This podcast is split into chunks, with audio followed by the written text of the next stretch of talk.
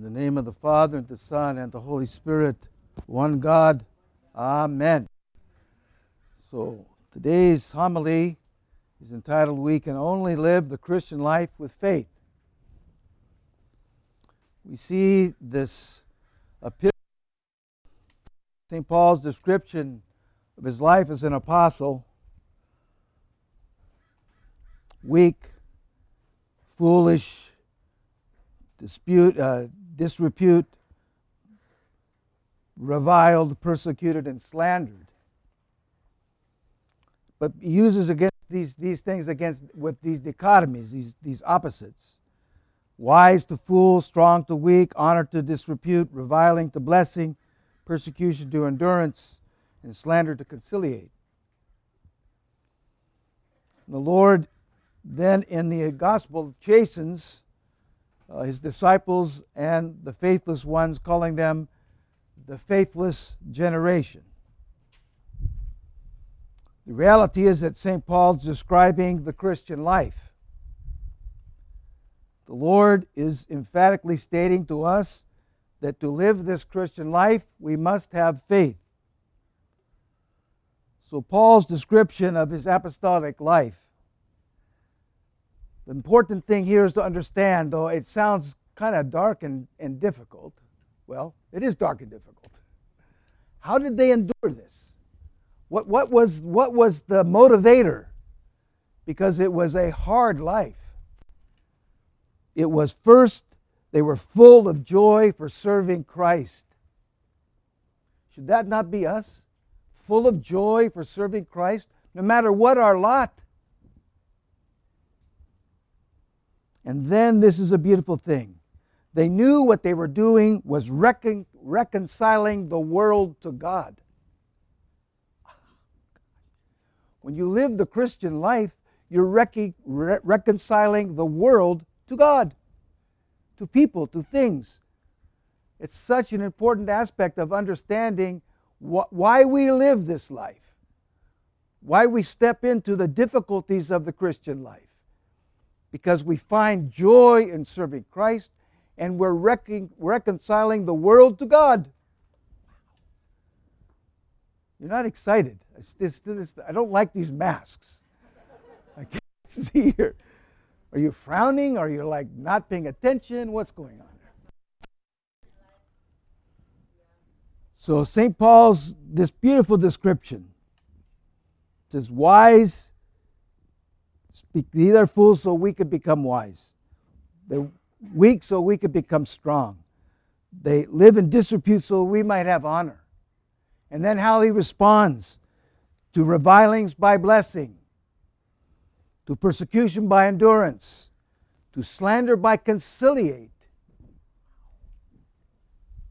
These are all kind of dichotomies, opposites, uh, almost a bit sarcastic, but it's the the, ab- the absolute way we're to look at life.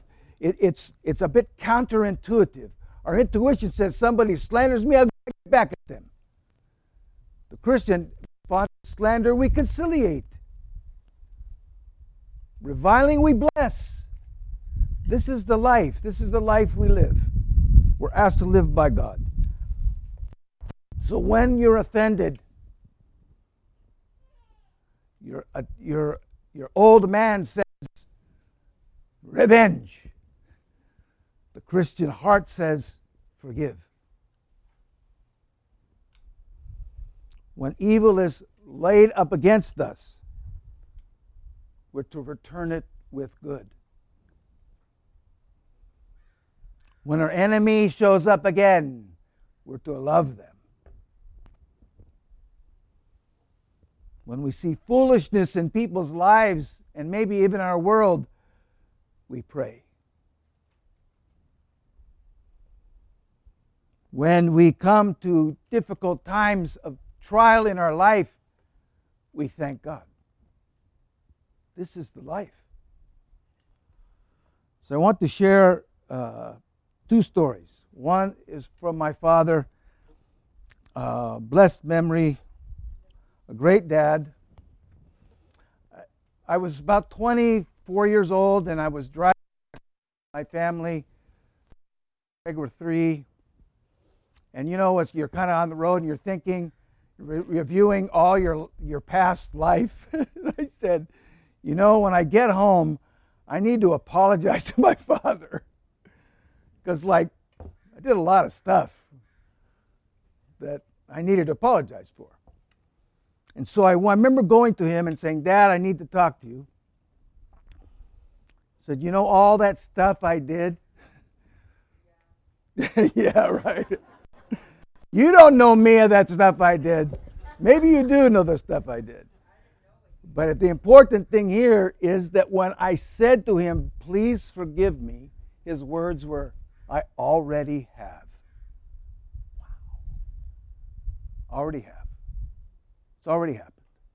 Should that be our heart, the way we deal with things? Not waiting for somebody to come and apologize, but just to deal with it internally. Say, I forgive them. I forgive them.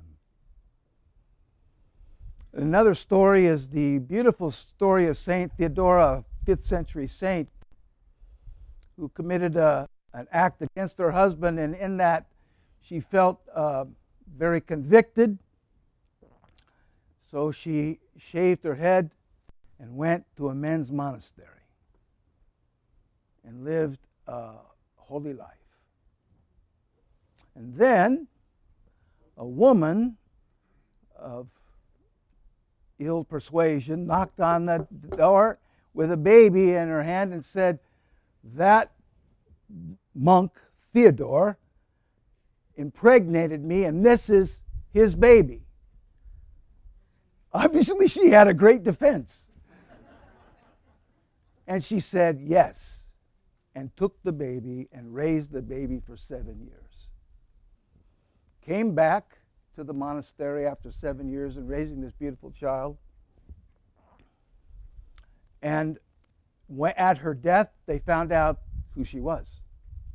And her husband, who had been estranged from her that time, came back to honor her and live the rest of his life in that monastery. So these kind of counterintuitive things, you know, God gives us opportunities many times in life to be healed of things we've done because he gives us a good deed to do. It's not like, I'm, you can't make up. You can't make up for stuff, okay? But we can be healed of the things we do by being given a good deed to do in relationship to the things we've maybe done in the past, like she did. So we have to understand that this, God gives us these opportunities. When they come, we need to take advantage of them. Opportunities to be healed, to be to step into goodness. So, important to us. But we cannot do these things without faith.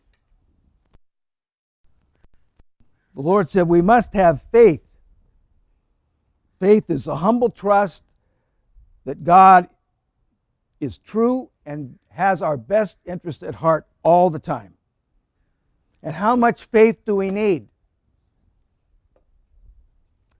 A little bit, a mustard seed. That's all you need, a bit you need to trust God. But you step into that, it will grow. We have to understand the beauty of God's uh, love for us, that when we step toward him just with a little bit of faith, you know, Lord, I believe, help my unbelief. Lord, give me faith. I have faith, but give me more faith. When we step toward God, how we see the faith in the Mother of God, whose Dormition we continue to celebrate today. Be it done to me according to your word. I trust you implicitly. Whatever lot you give to me, I trust that it's the best life, the best way. I trust that.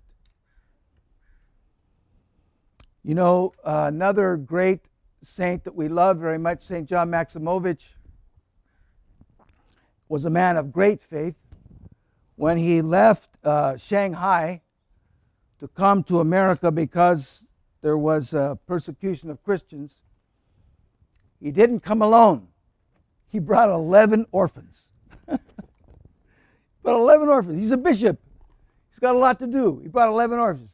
He lived in San Francisco, this beautiful little house in San Francisco, raising eleven orphans and running the church. And the beautiful thing about his faith is there's a great icon. In fact, we have a replica of that icon right above those little candles when you walk into the church. An icon of the Mother of God uh, nursing Christ. They would go before this icon when they ran out of food. And they prayed to the Mother of God to, to help them bring food. Within hours, they, groceries were bought, money was brought, whatever it was. That was his faith. His faith was God will take care of us. Another thing that's important, and I think we should listen to this too. In his life, uh, he cared for many people in San Francisco. And the beauty of his life was that he would, uh, just by happenstance, knock on people's doors with twenty dollars, with a bag of groceries, knowing at that time that that's exactly what those people needed. Uh, so, and I was thinking about this. You know, we're all given these things. We're all giving little hints. Call this person. Make, uh, give something. Somebody needs a little help. Make a phone call. Write a letter. Go visit. Bring some groceries. Buy a dinner. Make a dinner. This is given to all of us to do.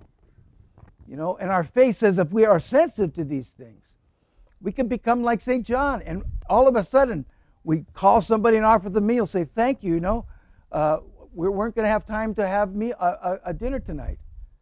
But thank God, you, you, you brought the meal. I think we have to get the understanding that God is speaking to all of us in these ways, giving us opportunities to serve each other. So, beloved, the Christian life for us is to always choose that highway and live by faith that God may direct us so that we would love and serve Christ with joy, and in that we would reconcile the world to God.